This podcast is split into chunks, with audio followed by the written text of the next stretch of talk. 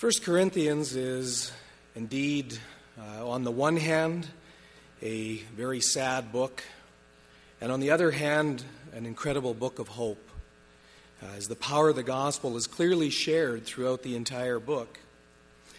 I once had someone say to me, if we in the modern church could only live like the ancient church in the first century did, things would be so much better. Well, the, the case of the Corinthian church, as we, as we see, makes it very clear that that's not the case. The fact is, is that the church now, uh, like the church then, is populated with sinners who've been saved by grace, who continue to live in a fallen and sinful world. On the one hand, we live with a certain realization the incredible beauty and the presence of the risen Lord. But on the other hand, there's still the unrealized reality of our fallenness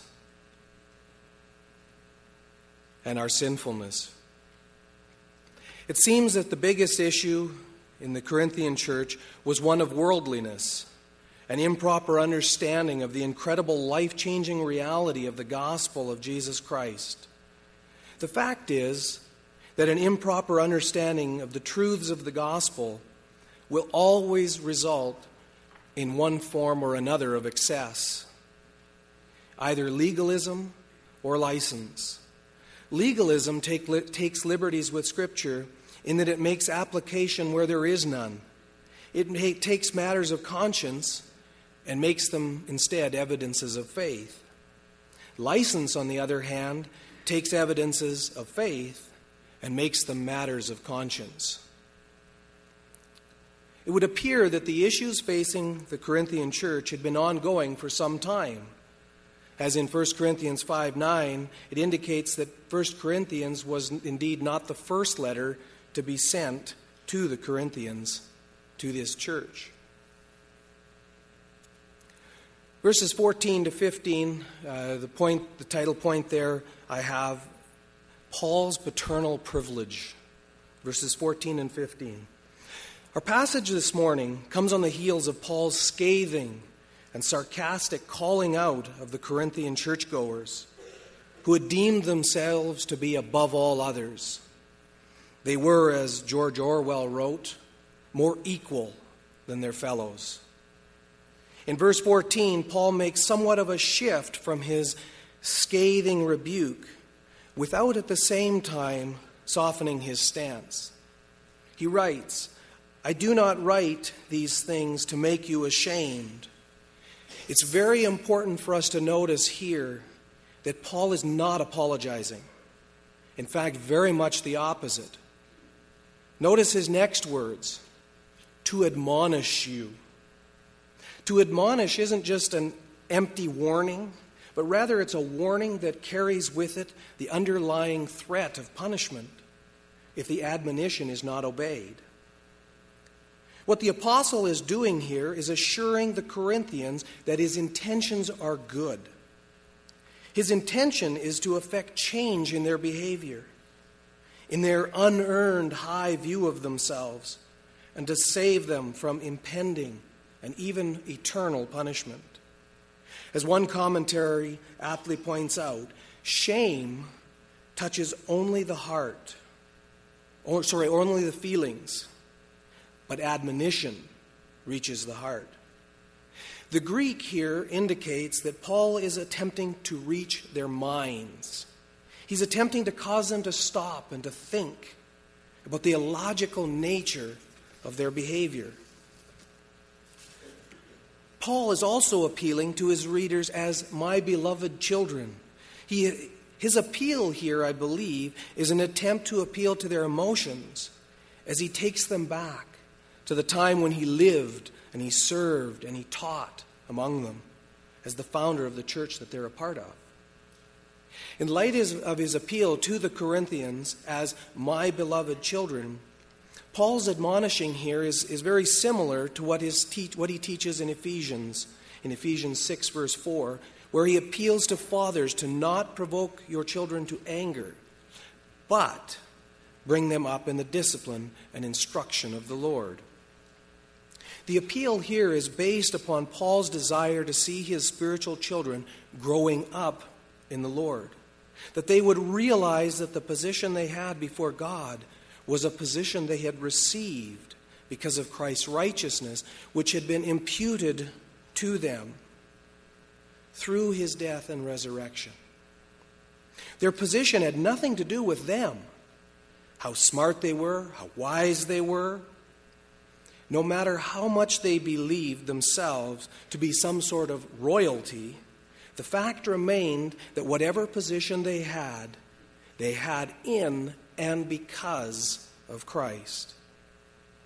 In verse 15, Paul employs the literary tool of hyperbole when he says, For though you have countless, countless guides in Christ, or as the King James translate, 10,000 instructors.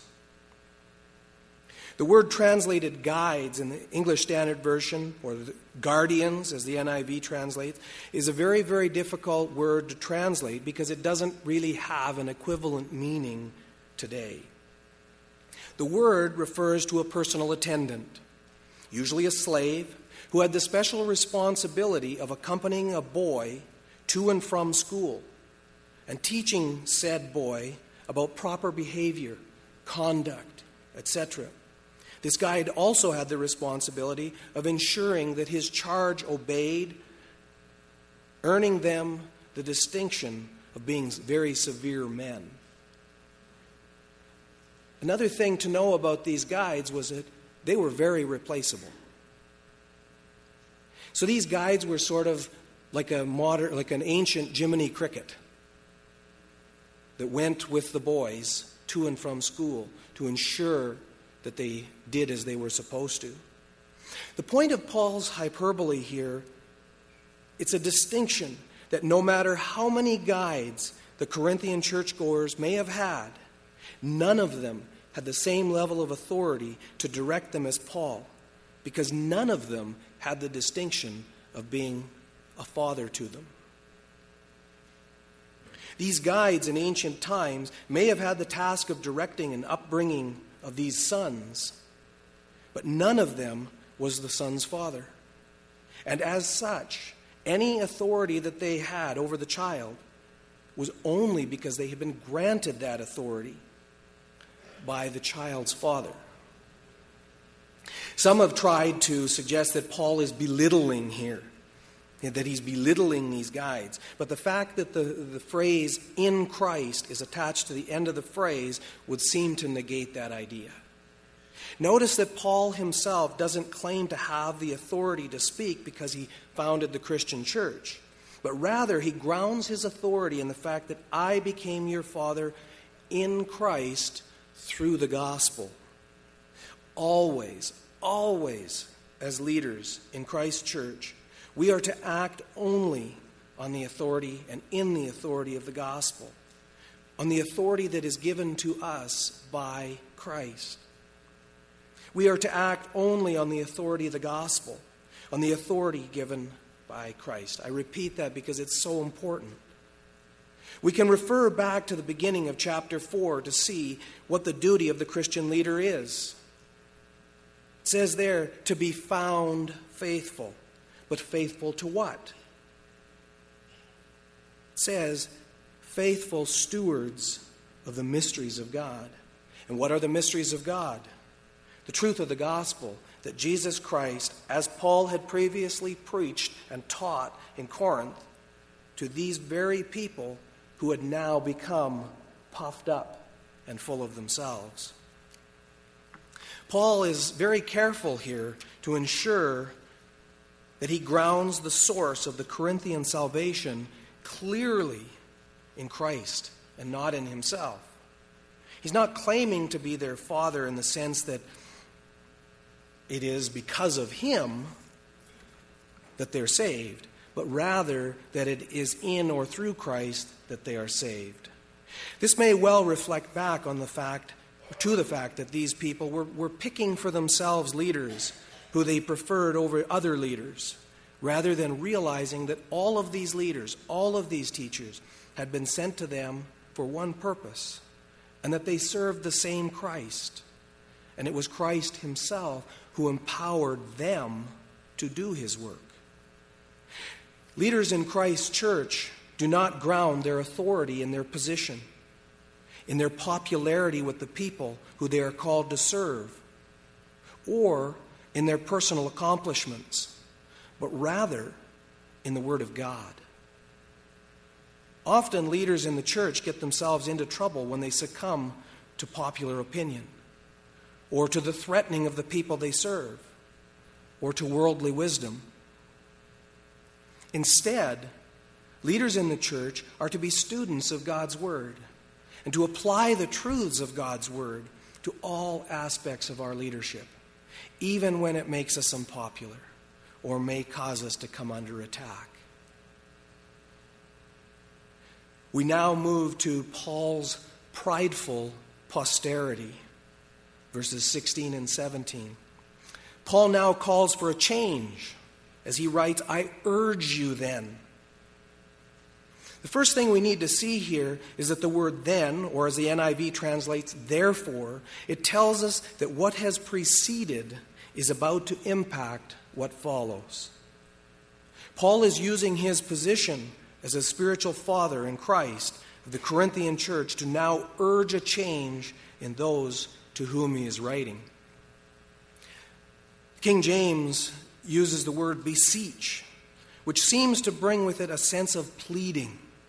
The sense here is of a loving parent pleading with a wayward child to change the course of their lives before it is too late. The word means to exhort or entreat it's a call for there to be a change of direction. It is a word that carries with it a punch, a sense of foreboding, a sense of threatening, even. Paul's desire here is to put an end to this prideful, arrogant boastfulness and factionalism that has been allowed to creep into the church. And this has been his continuing appeal all the way through the, cha- the book so far.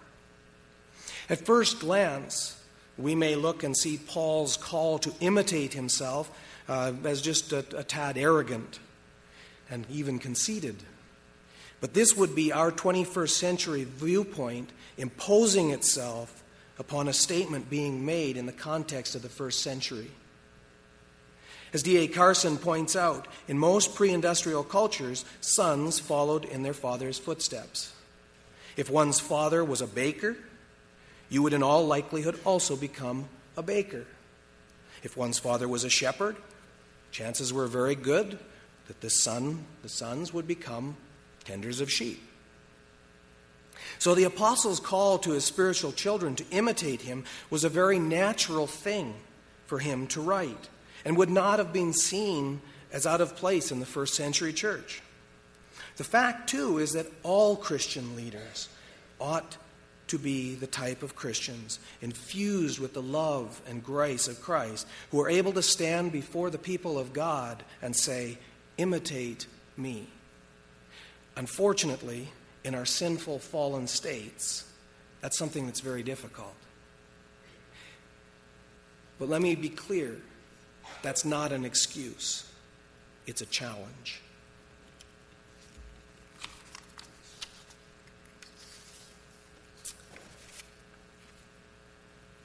But what were the Corinthians to imitate in Paul? Uh, commentators believe that Paul may have been, well been a very uh, rather unimpressive man in appearance and demeanor, which very likely uh, is part of the reason that these very Corinthians were inclined to claim to be followers of other leaders in the early church rather than Paul. We like dynamic leaders, we like people that are impressive. He's calling for them to be faithful in their obedience to the gospel that he has preached to them when he founded this church. He's calling for them to lay aside their pride, their arrogant boasting in themselves, and to instead boast in what Christ has done for them. One commentary lays out Paul's de- uh, desire for the Corinthians to be imitators in this way. And he, and he looks back, he, he starts with uh, chapter 3, verse 10. According to the grace of God given to me, like a skilled master builder, I laid a foundation. and someone else is building upon it. Let each one take care how he builds upon it. The point in that verse what they have is a gift given to them, it's a gift of grace. In chapter 4, verse 7, for who sees anything different in you? What do you have that you did not receive? If then you received it, why do you boast as if you did not receive it? Point they were nothing extraordinary. Chapter 3, 5 to 9. What then is Apollos? What is Paul? Servants, through whom you believed, as the Lord assigned to each. I planted, Apollos watered, but God gave the growth. So neither he who plants nor he who waters is anything, but only God who gives the growth. He who plants and he who waters are one and each will receive his wages according to his labor. For we are God's fellow workers. You are God's field, God's building. The point? Don't think too highly of, you, of themselves, as they're just field hands serving in the Lord's field. Chapter 4, verse 1 This is how one should regard us as servants of Christ and stewards of the mysteries of God. Point? They were servants. Chapter 4, verse 5 Therefore, do not pronounce judgment before the time, before the Lord comes, who will bring to light the things now hidden in darkness and will disclose the purposes of the heart. Teach each one, sorry, then each one will receive his commendation from, the, from God. The point? They are awaiting God's judgment to determine their trustworthiness and whether they had been trustworthy. Chapter 2, verses 1 to 4. And I, when I came to you, brothers, did not come proclaiming to you the testimony of God with lofty speech or wisdom, for I decided to know nothing among you except Jesus Christ and Him crucified. And I was with you in weakness and in fear and in much trembling. And my speech and my messages were not in plausible words of wisdom, but in demonstration of the Spirit and of power so that your faith might not rest in the wisdom of men, but in the power of God. They were to avoid seeing themselves as a wise or elite because of their lofty talk, but instead were to rely on God in weakness. Brothers and sisters, this is who we are. This is who we're called to be. We are nothing outside of Christ. What we have has been given to us. We are truly nothing special apart from Christ. We ought not to think too highly of ourselves because what we have has been given to us. We are servants of the Lord, not masters. We will be judged based on our obedience and all of this ought to result in our not seeing ourselves as wise or elite, but instead, it ought to drive us to rely on God. It's debated, debated among commentators whether Timothy uh, here was what Paul is saying that he's saying was Timothy being sent uh, to the church at Corinth, or was, was that a, a past event? Had that already happened and the Corinthians had just chosen to ignore him? I lean towards the view that, that says Timothy was en route at the very time that these words were being written. Uh, why? Uh, if you look ahead to chapter 16, verses 10 to 11, Paul writes When Timothy comes, see that you put him at ease among you, for he is doing the work of the Lord as I am. So let no one despise him. Help him on his way in peace, that he may return to me, for I am expecting him with the brothers. Paul is sending Timothy to remind them of what they had been taught by the apostle regarding the ways of being a follower of God, a follower of Christ. He's coming to remind them the, that the truth of the gospel wasn't only a doctrinal truth, but a practical, life changing truth as well. Timothy was the spiritual son of the apostle. In fact, our passage, uh, Paul calls him my beloved son. Paul trusted Timothy to affirm or back up the message being sent via this letter. Paul may also have hoped that Timothy would be an example of how to live and how to act. Timothy, too, is thought to be a rather unassuming, even timid individual. And this is important, I think, here because in sending Timothy, the apostle himself can hardly be accused of sending in the heavy handed cavalry. Rather, he is sending his son, who will speak for him, but it may be more gently than the apostle himself would, as we will soon see. The message Paul is sending, both in this letter as well as with Timothy, is a message reminding the readers and us of the ways of Christ, and is not a message that is unusual or just for the church at Corinth. The message Paul refers to is the message of the unchanging, yet life changing message of the saving gospel of Jesus Christ through his death and resurrection. The message is Paul's call to not become arrogant, but rather to be humbly submissive to Christ and his teaching. It is a call to lay aside prideful, arrogant boasting in our abilities and see ourselves as we truly are sinners, saved only by the grace of Almighty God through the vicarious death of His Son, Jesus Christ, and it's secured for us in, the resur- in His resurrection from the dead.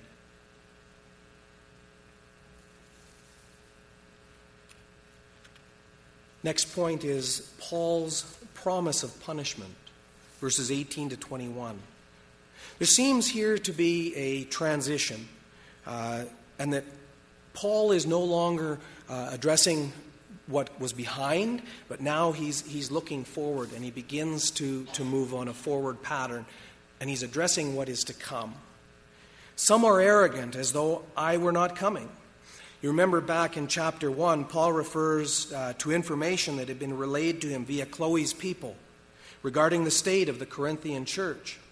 It's very possible that within that letter or within that information, that he had received was that the Corinthians had become arrogant. And in their arrogance, they assumed that they were scot free, as Paul would never return to them. Paul may also have been anticipating that the Corinthians will be offended by the fact that Timothy, rather than Paul, will come to see them. See, it's often the case that when we become arrogant, we are easily offended by the strangest of things. And it may have been that Paul was anticipating that though they didn't believe him, he himself was going to come and that he would ever set foot again in that church, that they would be offended by the fact that he would dare to send a lesser, that he would send Timothy instead of coming himself. The arrogance of the Corinthians was as if to say, We're untouchable, and Paul wouldn't dare come here. Their arrogance is based on their pretensions to possess wisdom and their preference for one leader over another. Paul dispels the Corinthians' hope that he'll not come to them in verse 19. He says, But I will come soon. In fact, later in the letter, Paul tells them even the time that he has in mind when he will come. In 16, verse 8, we read, But I will stay in Ephesus until Pentecost. The wording here is, I will come to you soon. The NIV translates this phrase very soon, the King James shortly. The wording here can be translated speedily, hastily, quickly, shortly, soon, or get this, even suddenly. So the Corinthians had no real idea when Paul might show up. Suddenly could suggest that he could appear at any time. Then Paul adds this caveat he says, if the Lord wills, which indicates that even in his desire to come to Corinth, to deal with the issues that he had been made aware of, he was still a servant of the Lord. And he would only come as the Lord permitted him to do. As God's people, this is the case with all of us. We can make all the plans we want, but at the end of the day, it is all dependent on the will of God. We ought to always seek the will of the Lord. We ought to always desire to determine how to obey Him. Today, we receive the word of the Lord from the word of the Lord, the Bible. It's to the Bible that we're to look to determine what is the will of God. The apostle now makes an important contrast. He says, I will find out not the talk of these arrogant people, but their power.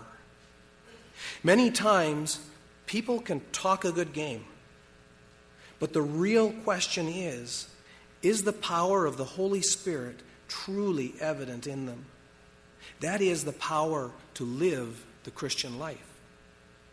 Paul speaks about those things that will endure. These things that will endure are the true power is of God. Look back to chapter 1, verse 18. For the word of the cross is folly to those who are perishing, but to us who are being saved, it is the power of God. And this verse tells us true power, as defined by the gospel, will appear to be foolish to those who aren't God's people. And also in chapter 1, verse 25 For the foolishness of God is wiser than men, and the weakness of God is stronger than men. At the end of the day, this apparent foolishness and weakness is of God, and it's actually wisdom and strength. Secondly, true power is also of Christ. Chapter 1, verses 23 to 24. We preach Christ crucified a stumbling block to Jews and folly to Gentiles. But to those who are called, both Jews and Greeks, Christ, the power of God and the wisdom of God. The gospel, that we are saved by grace through Christ, makes no sense to the lost. But we who are called to salvation have the incredible assurance that Christ saves and that the plan of God in providing salvation through Christ is indeed the wise plan of God the Father. Thirdly, true power is found in the gospel. Chapter 2, verses 4 to 5. My speech and my message are not plausible words of wisdom, but in demonstration of the Spirit and of power, so that your faith might not rest in the wisdom of men, but in the power of God. Worldly wisdom suggests that the message of the cross is foolish. But indeed, the power, it is the power of God to save sinners. The point is, is that Paul is not interested in what these people have to say, but rather whether their lives provide evidence that they are indeed saved by grace. We can claim all we want to believe rightly, but at the end of the day, the true evidence of what we believe is shown in how we live. As related to our context here, evidence of true faith is seen in how we live in community. It is seen in our humble submission to the teaching of the Word of God. It is seen in our humble submission to the leaders God has given us to guide and to lead us. And it is seen in not thinking too highly of ourselves Paul now expands on this thought of true power. For the kingdom of God does not consist of talk, but in power. God's kingdom isn't a kingdom of talk, but a kingdom of power. But what kind of power? The true power of the kingdom is the power to change lives. Whether the power of the kingdom is truly present, present is evident in changed lives and obedience to Christ and to his teaching. One commentator writes The power of the kingdom produces true faith, true confession, true love, and a galaxy of true Christian virtues. Truly, when Christ reigns, how you sound isn't significant, but how you live. True orthodoxy, that is, right belief, will always result in orthopraxy, that is right living. what we actually believe will always be visible in how we live. Paul concludes this passage with two questions What do you wish? Shall I come to you with a rod or with love and a spirit of gentleness? The apostle has indicated that the Lord that the Lord uh, that he is willing indeed to come to visit the Corinthians. The question remains, how will he come? Will he come and beat them for their arrogant refusal to deal with the sin in their midst? Or will he come gently to teach and instruct them in order that such sin should never again come into their presence? Staying with the motif here of Paul as father and the Corinthians as his children brings to mind such verses as Proverbs 22:15. Folly is bound up in the heart of a child, but the rod of discipline drives it far from him. Or Proverbs 23 13 to 14. Do not withhold discipline from a child. If you strike him with a rod, he will not die. If you strike him with the rod, you will save his soul from Sheol. Paul's hope here is to exercise discipline as outlined in Galatians 6, verse 1. If anyone is caught in any transgression, you who are spiritual should restore him in a spirit of gentleness. Nonetheless, he is willing, if necessary, to resort to using the rod of correction, if that is what is needed to correct the wrongs in the church.